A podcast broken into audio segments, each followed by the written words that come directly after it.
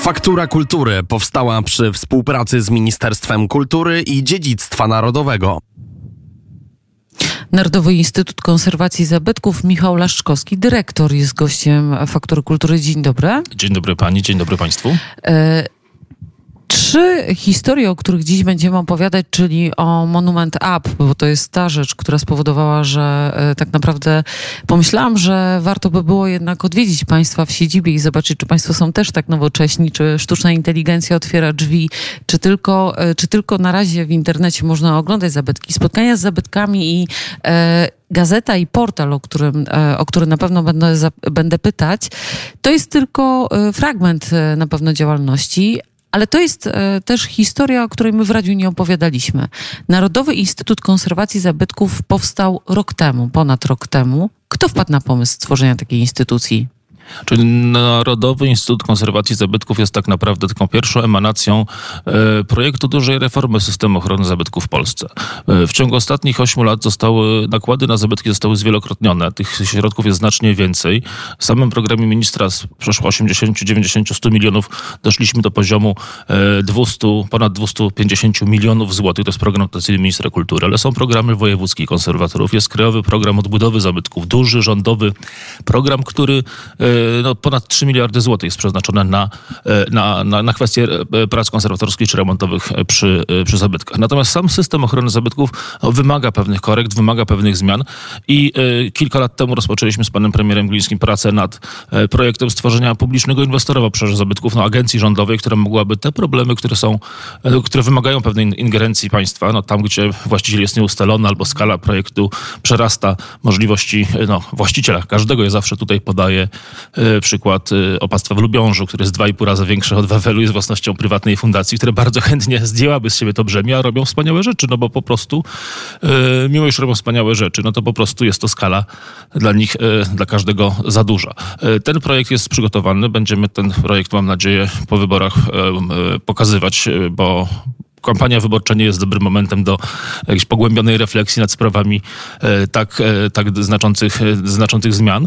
Natomiast to, co istotne, nasz instytut miał zdiagnozować problemy sektora ochrony zabytków. I tak część tych problemów jest, częścią z tych problemów jest to, że Polacy mimo kochają zabytki, no to jednak nie mają pełnej wiedzy, nie mają wiedzy, czym są zabytki, jak należy je chronić i to jest podstawowe dla nas zadanie. Skąd, stąd monument, stąd pismo, stąd portal. Tak, ale y, powstaje konk- konkretnie kolejne inna instytucja. E, ja nie, ja nie, nie podważam sensowności, ale zastanawiam się. Bardzo jak, proszę, ja będę jej bronił. Jak, jak wygląda współpraca na przykład z miejskimi konserwatorami zabytków? Często w Warszawie czy w innych miastach widzieliśmy powiedzieć e, kontrowersyjne decyzje konserwatorów zabytków, to jest nic nie powiedzieć. Decyzje, które e, wzburzały opinię publiczną. Jak państwo, jako instytucja mogą, e, czy państwo mają nadzór, czy to jest współpraca, gdzie po prostu, gdzie się spotykacie i próbujecie rozwiązać, czy w ogóle to nie jest obszar, w którym wy się będziecie poruszać? Czy my nie jesteśmy urzędem, a wszystkie y, służby, a wszystkie urzędy konserwatorskie są po prostu urzędami, czy to miejskie, czy, czy, czy, czy wojewódzcy konserwatorzy. E, naszym zadaniem tak naprawdę jest przygotowanie założeń, e, założeń całej reformy. I widzimy pewnego rodzaju, akurat jeśli chodzi o kwestię struktury służby konserwatorskie, tym żeśmy się e, bezpośrednio nie zajmowali. No, tym zajmuje się Departament Ochrony Zabytków, czyli jednak mhm. ten departament, który obsługuje generalnego konserwatora zabytków, do którego spływają z kolei odwołania od decyzji właśnie konserwatorów, konserwatorów miejskich, wojewódzkich, czy, czy, czy, czy miejskich, czy samorządowych. Natomiast to, co dla nas jest istotne, to to, żeby pracować nad, nad uspójnieniem pewnych, pewnych, pewnych działań. Ja kiedyś udzieliłem takiego wywiadu zatytułowanego e, Konserwator jest trochę jak rabin, ponieważ mamy w Polsce 16 doktryn e, konserwatorskich. To jest troszeczkę uznaniowe. E, I oczywiście wiadomo, że każdy zabytek jest indywidualny, wymaga indywidualnego podejścia. Oczywiście wiemy, że każdy zabytek trzeba traktować odrębnie. Natomiast największym problemem w naszym przekonaniu systemu ochrony zabytków w Polsce jest to, że jest on częściowo uznaniowy, ale to co gorsze, że inwestor, który kupuje obiekt, nie nie, nie, nie, za bardzo może się spodziewać, czego od niego konserwator będzie wymagał. Tak, to jest duży problem, bo patrząc na przykład na kraje europejskie, to, to, pan powiedział o 16 szkołach e, konserwatorskich, ale... Doktrynach, tak. Doktrynach, przepraszam. E, dopiero się uczę. E, ja też. To, to, to, to, to, wygląda tak, że e, są oczywiście e, takie e, klasyczne podejścia do konserwacji zabytków, że nie wolno naruszyć struktury i, i trzeba dokładnie wszystko odtworzyć, ale też mamy, mamy świadomość tego, że żyjemy w innej epoce i że ktoś, kto jest inwestorem, oczekuje od tych budynków, od zabytków pewnych, pewnych usprawnień. I to widziałam w Lizbonie, gdzie po prostu, gdzie można, można po prostu połączyć tę nowoczesność z czymś, co, co jednak po, pozwoli ochronić i przywrócić życie tym starym budowlom. No i to jest właśnie duży problem, który, z którym się borykamy. To znaczy w Polsce wszystkie zabytki mają tą samą rangę. Mhm. Nie ma czegoś takiego, że są zabytki pierwszej, drugiej, zerowej klasy. Jest oczywiście pomnik historii, ale tak naprawdę formalnie, e, jeśli chodzi o formę ochrony, no to czy to jest pomnik historii, czy to jest e, kapliczka, formy ochrony prawnej są dokładnie takie same. To powoduje, że często konserwatorzy muszą tak w ten sam sposób podchodzić do substancji zabytkowej zamku na Wawelu, jak do... Jak, Jakiejś jak, starej jak, czynszowej kamienicy. Jak do starej czynszowej kamienicy. One zostały mhm. wpisane do rejestru zabytków oczywiście, ponieważ posiadają walory, walory które warto, warto chronić, ale z drugiej strony tak, często musimy, musimy mhm. podejmować, znaczy nie my, tylko generalnie mhm. osoby, konserwatorzy muszą podejmować decyzje no, o charakterze kompromisu. Tak właśnie to dążenie do nowoczesności jest bardzo, bardzo istotne. W Polsce mamy milion obiektów mieszkalnych, które, są które są sprzed. Które, nie, nie, nie są rejestry, które mhm. są sprzed 45 roku. Mają, znaczy mają powyżej 100 lat, może tak, tak to, mhm. bądźmy precyzyjni, mają powyżej 100 lat. Tylko milion obiektów na 40-milionowy naród.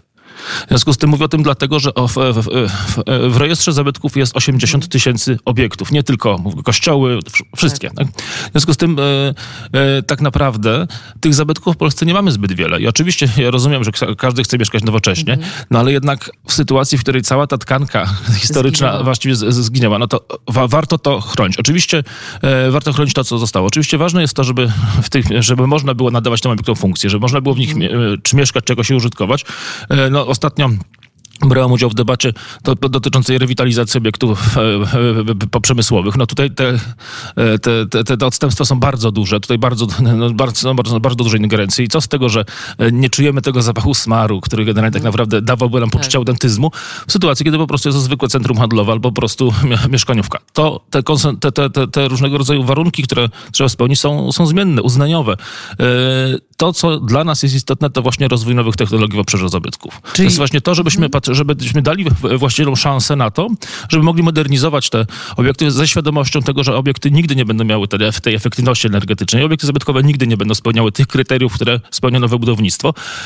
Ale tak, a także będą trudniejsze w utrzymaniu, bo będą miały większe klatki schodowe, wyższe pomieszczenia. To wszystko oczywiście są, są, są, są, są kwestie, które, które no, determinują podejście, inne podejście do obiektów zabytkowych. No ale na przykład już szyby fotowoltaiczne, czy dachówka fotowoltaiczna, czy teraz będziemy eksperymentować z farbą, która, która e, pełni funkcję ociepleniową, znacznie lepszą niż styropian. To są, to są obiekty, które zostały, to są wszystko technologie wymyślone w Polsce przez polskie firmy. E, bardzo fajnie byłoby móc to w zabytkach eksperymentujemy w tym, w tym kierunku, bo powiedzmy sobie szczerze, system ochrony zabytków troszeczkę wyskoczył poza nawias ży życia społecznego. Tak? Wszyscy się boją konserwatora, wszyscy się boją. No tak, e, no. A tak naprawdę nie ma się czego bać, tylko że my, ludzie e, e, e, kultury odpowiedzialni za ochronę zabytków, no musimy uderzyć się w piersi. Mamy sporo do nadrobienia właśnie po to, żeby na nowo móc po prostu być w tym obiegu. Czyli panie dyrektorze, żebym dobrze zrozumiała i żeby może słuchacze też to usłyszeli. Narodowy Instytut zajmuje się tym w obszarze zabytków, żeby stworzyć pewnego rodzaju strategię, wizję państwa dotyczącą ochrony zabytków. No my mamy za zadanie przede wszystkim zdiagnozować problemy, te problemy. No i podstawowe problemy systemu ochrony zabytków. Opieki nad zabyt I opieki nad zabytkami to ważne. Ochrona zabytków to system prawny, a opieka nad zabytkami to opieka jest właścicielska bądź społeczna. E, no 20 lat temu uchwalono ustawę o ochronie zabytków i opiece nad zabytkami. To tak naprawdę determinuje do pewnych refleksji i, e, i od kilku, no, od kilkunastu już miesięcy przygotowujemy założenia różnych działań bardzo konkretnych, zarówno e, pewnych zmian legislacyjnych, tutaj wspomagamy Departament Ochrony Zabytków na zlecenie którego pewne rzeczy realizujemy, ale także, ale także to, co istotne, staramy się wychodzić poza obszar nawet sektora kultury. To znaczy, jeżeli mamy chronić zabytkowy krajobraz, to to wymaga współpracy z Ministerstwem Środowiska czy Narodowym Funduszem Ochrony Środowiska, który często ma na to środki. Jeżeli mówimy, jeżeli mówimy o nowych technologiach, no to jest szereg instytutów badawczych w Polsce, które bardzo chętnie w ramach społecznej odpowiedzialności nauki bardzo chętnie wejdą z nami w porozumienie dotyczące badania chociażby technologii, które można e, stosować przy, e, technik czy technologii, które można stosować przy ochronie zabytków. No ale potrzebujemy kształcenia, kształcenia konserwatorów. Mamy tutaj cztery uczelnie, które kształcą konserwatorów dzieł sztuki, ale konserwatorów architektury kształcimy znacznie mniej. E, kończymy taki raport dotyczący szkolnictwa, nazwijmy to rzemieślniczego. Bo to dwa typy szkół. Szkoły artystyczne, podległe ministrowi kultury, które kształcą na kierunkach artystycznych również z tym, z tym komponentem konserwatorskim. Technicy, e, tak. technicy nie, nie, nie, dyplomowani konserwatorzy. Natomiast jest cała, cała sieć techników, w których również są e, kształceni ludzie, którzy będą pracować na tych obiektach zabytkowych. Więc chcemy przeprowadzić taką analizę jak wygląda to kształcenie, jaki jest tego program, ewentualnie pomóc ten program wzbogacić, a także to, czego się w Polsce w obszarze ochrony zabytków do tej pory nie robiło, czyli zweryfikować potrzeby rynku. Tych firm, których konserwatorskich w Polsce nie ma znowu aż tak dużo e, i analizujemy, jakie są ich potrzeby, jakim jakich fachowców im brakuje, no pod kątem tego, że jeżeli rzeczywiście miałaby powstać ta Narodowa Agencja Ochrony, e, Narodowa Agencja Rewitalizacji Dziedzictwa, no to musimy wykształcić ludzi, którzy będą mieli w stanie pracować, rzetelnie pracować przy takiej skali działań, jakie dla agencji były zaplanowane. Skąd wzięła się u Pana pasja? Dlaczego się Pan zajmuje akurat tym obszarem w życiu? Bo może, mm, jak pan nie widzi moją pogniecioną koszulę, to może generalnie tego nie widać, ale ja po prostu jestem estetą. Znaczy, lubię obcować, lubię obcować z, z pięknem, a tak naprawdę, e, a tak naprawdę zabytki dają nam takie poczucie po prostu stałości, trwałości, ciągłości. No i, no i piękne. Oczywiście nie wszystkie zabytki są, są piękne, ale e, ja sam jestem kawalerem, nie mam dzieci, więc taka opieka nad czymś, co, co, co, co, co bliskie, wydaje się być takim substytutem chyba posiadania własnego potomstwa. Monument Up to jest coś, co, y, co Państwo uruchomili przed wakacjami. E, to jest aplikacja, którą ja e, już pobrałam na swój telefon i się nią e, trochę bawiłam. Znalazłam kilka brakujących elementów. Rozumiem, że to jest A, na wysłała bieżąco. Pani? Bo, bo można zgłaszać. Jak, jak, ktoś chce, żeby coś było, trzeba zgłaszać. Zrobię to po audycji. Trzymam Natomiast słowo.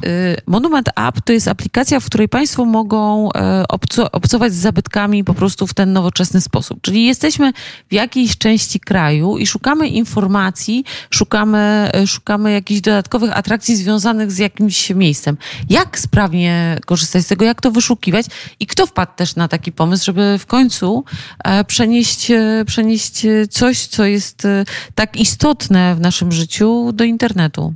Kiedy powstał Instytut, pierwszą rzeczą, którą postanowiliśmy, oczywiście poza załatwieniem NIP-u, Regonu, siedziby tych wszystkich, tych wszystkich przyjemności, które zajęły nam trochę czasu, uznaliśmy, że nieważne, co my uważamy o potrzebie reformy, co, co my uważamy za priorytetowe, tylko chcieliśmy spytać Polaków, co oni sądzą w ogóle o zabytkach i co jest ważne. Bo na koniec dnia to jednak to Polacy są naszym pracodawcą zbiorowym, tak. ale, ale jednak. E, no i okazało się, że bez względu na wykształcenie, e, miejsce zamieszkania, czy miasto, czy, czy, czy, czy, czy duże, czy małe, czy, czy prowincja, jest więcej. Jest, jest więcej pozytywnych informacji. 90% Polaków, no, od 87 w zależności od pytania do 91 uważa, że zabytki są ważne dla nas, dla naszego regionu, dla naszego państwa. 87% Polaków wierzy w to, że zabytki mogą być e, e, e kołem zamachowym gospodarki w obszarze, czy szansą dla, dla, dla, dla, dla miejsc, miejscowości, w których się znajdują, czy inwestycje w zabytki. I to dotyczy wszystkich grup wiekowych, bez względu na wykształcenie i miejsce zamieszkania. Mówię o tym dlatego, że to pokazuje, że jednocześnie, kiedy wszyscy, e, tylko 3% Polaków uważa, że zabytki są, e, ich wiedza o zabytkach jest wystarczająco wysoka, no to w tym momencie musimy skierować naszą ofertę tą edukacyjną do wszystkich grup które, wiekowych i, i, i względem zamieszkania. Stąd e, kupiliśmy na początku tego roku pismo spotkania z zabytkami. Wykupiliśmy, bo kupiliśmy tytuł prasowy. To jest najstarsze polskie pismo popularyzujące zabytki, założone w 1977 roku. I troszeczkę, zresztą redakcję tworzyli ludzie, którzy jeszcze zakładali to pismo. Pismo bardzo zasłużeni. I pomyśleliśmy, że przeprowadzimy pewnego rodzaju rebranding. Przygotujemy taki ekskluzywny magazyn, magazyn typu premium dla osób, które lubię obcować z papierem, które, dla których ten, ten papier jest ważny, ale jednocześnie, którzy, no umówmy się, czytują prasę kolorową. Dla nas punktem odniesienia było oczywiście pisma kobiece, bo te pisma kobiece są takim właśnie czymś, co, e, co, co, no, co po prostu trzyma poziom, jest zarówno edytorski, jak i jakościowy. No tutaj nie ma, znaczy zrobiliśmy badania i akurat to nie jest tak, że to będzie pismo stricte kobiece. Natomiast śmiejemy się, że taki wołk o zabytkach, można go po prostu kupić w, w dwóch i pół tysiąca e, punktów e, dystrybucji w Polsce. Pismo nakład 10 tysięcy, zobaczymy w jakim nakładzie się sprzedaje z kwartalnikiem e, i kontynuuje tą tradycję najbardziej, najbardziej najstarszego istniejącego polskiego pisma. Natomiast oprócz tego stworzyliśmy e, portal spotkania z zabytkami.pl i nie jest to strona internetowa pisma, tylko po prostu e, serwis portal. informacyjny, portal, który, gdzie raz dziennie pojawia się kolejny artykuł przekrojowy dotyczący jakiegoś zagadnienia. To nie jest tylko prezentacja konkretnego zabytku, to też, ale to są również recenzje wystaw, to są również informacje o, o obiektach takich nieoczywistych, czy po prostu E, informacje problemowe. Codziennie nowy, nowy, nowy tekst. E, do tego dochodzi aplikacja. Tak się składa, że moje, ja jestem całkowicie cyfrowo wykluczony, nie korzystam z aplikacji, co mi e, znajomi wypominają, natomiast no po prostu takie czasy mamy, że po prostu to jest podstawowe źródło informacji dla ludzi, którzy chcą, którzy chcą po prostu zdobywać, zdobywać wiedzę. Już nawet nie internet, nie, nie, nie tradycyjne media społecznościowe, ale właśnie różnego rodzaju nowe media społecznościowe, nowe aplikacje. Na razie pobrań mamy 10 tysięcy. To jak na aplikację, że tak powiem, publikową dosyć, dosyć dużo, natomiast ta aplikacja będzie się cały czas rozwijać. My nie jesteśmy, e, nie prezentujemy wszystkich polskich zabytków, zresztą nigdy nie był to jej, jej cel, ale chcieliśmy po prostu pokazać, że e, Polskę można zwiedzać nie tylko przez pryzmat obiektów, pokazujemy tam wszystkie najważniejsze, najważniejsze polskie zabytki, ale także e, poprzez przez pryzmat różnych wydarzeń czy historii ludzkich. Więc można, więc proponujemy zwiedzanie Warmii szlakiem Kopernika, czy, czy Warszawy szlakiem Marii Curie-Skłodowskiej, no ale także możemy, dajemy szansę na to, żeby zwiedzić Warszawę śladami powstania warszawskiego. Teraz mamy właśnie taki, e, taką, taką trasę 63, obiekt na 60, 63 dni powstania. Szykujemy tego oczywiście znacznie więcej, ale to, co w tej aplikacji jest istotne, to to, że może być współtworzona przez pewnego rodzaju społeczność, którą mamy nadzieję, że uda się wokół tej aplikacji stworzyć. Czyli, że ludzie, którzy będą chcieli dzielić się informacjami na temat tych miejscowości, w których, tych obiektów, które w danych miejscowościach się znajdują, będą to mogli czynić. Na razie to nie jest duża skala, to jest około 200 obiektów zostało nam e, przesłanych na, na ogólną liczbę 3,5 tysiąca, które tam się teraz znajdują.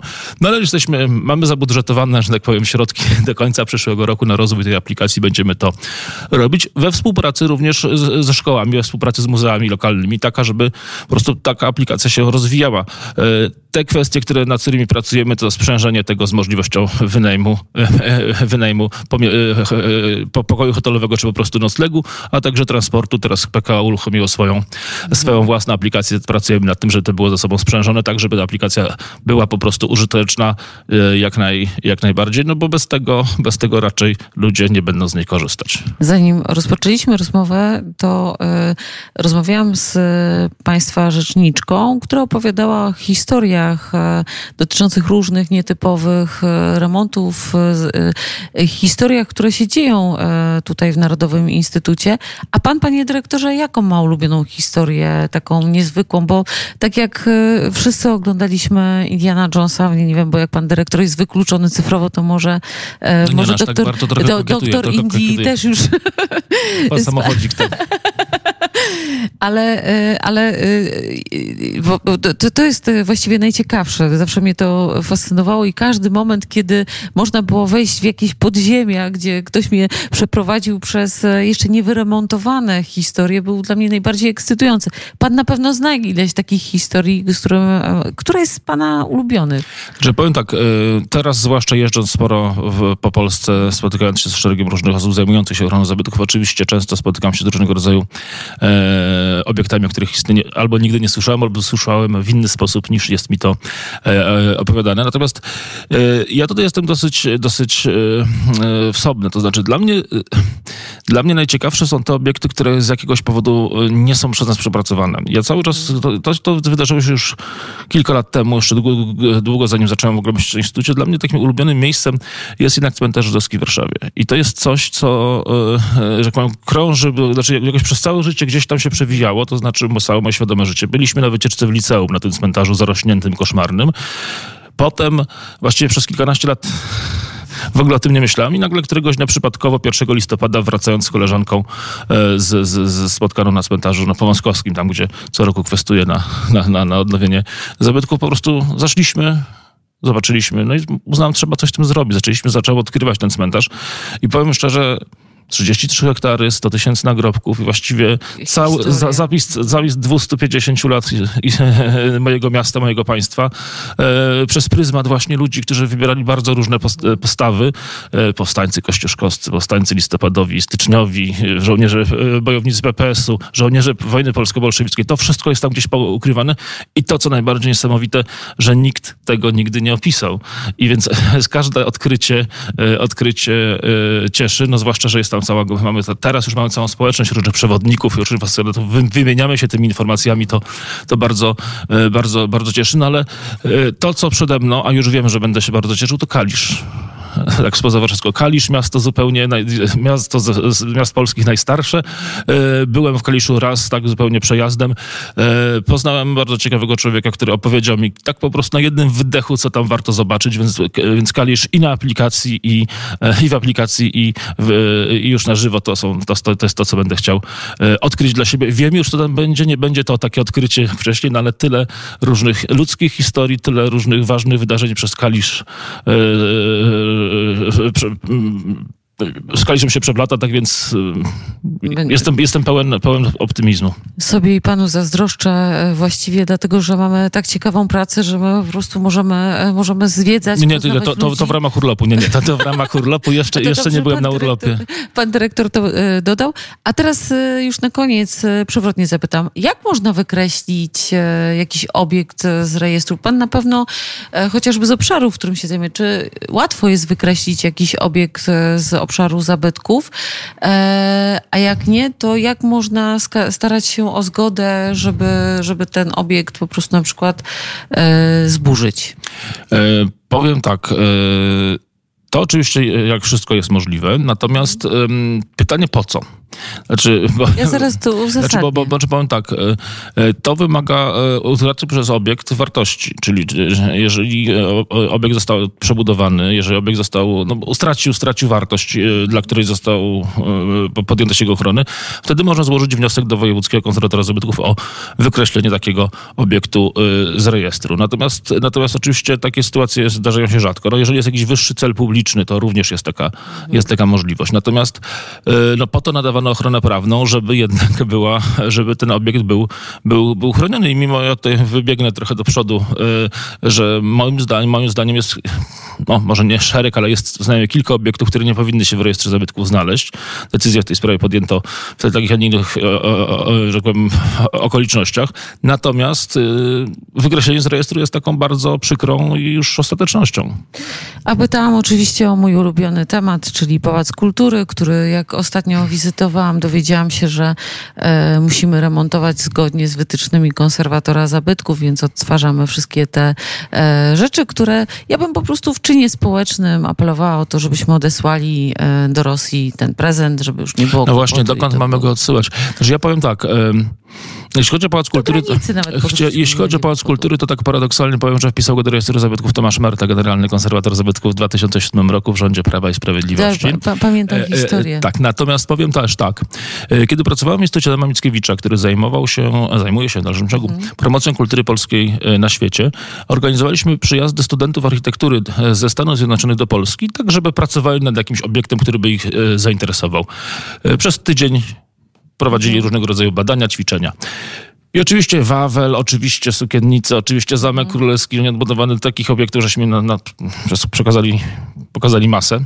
Nic ich nie interesowało W Polsce tylko Pałac Kultury. Ale to spokojnie mogą sobie pojechać do Moskwy i sobie No właśnie nie. No właśnie paradoksalnie nie. No ja oczywiście, ja będę bronił Pałacu Kultury, tyle, że oczywiście, e, oczywiście e, nasz Pałac Kultury jest wyjątkowy, bo on łączy ten socrealizm, który jest takim, e, znaczy oczywiście e, znaczy to art deco mm.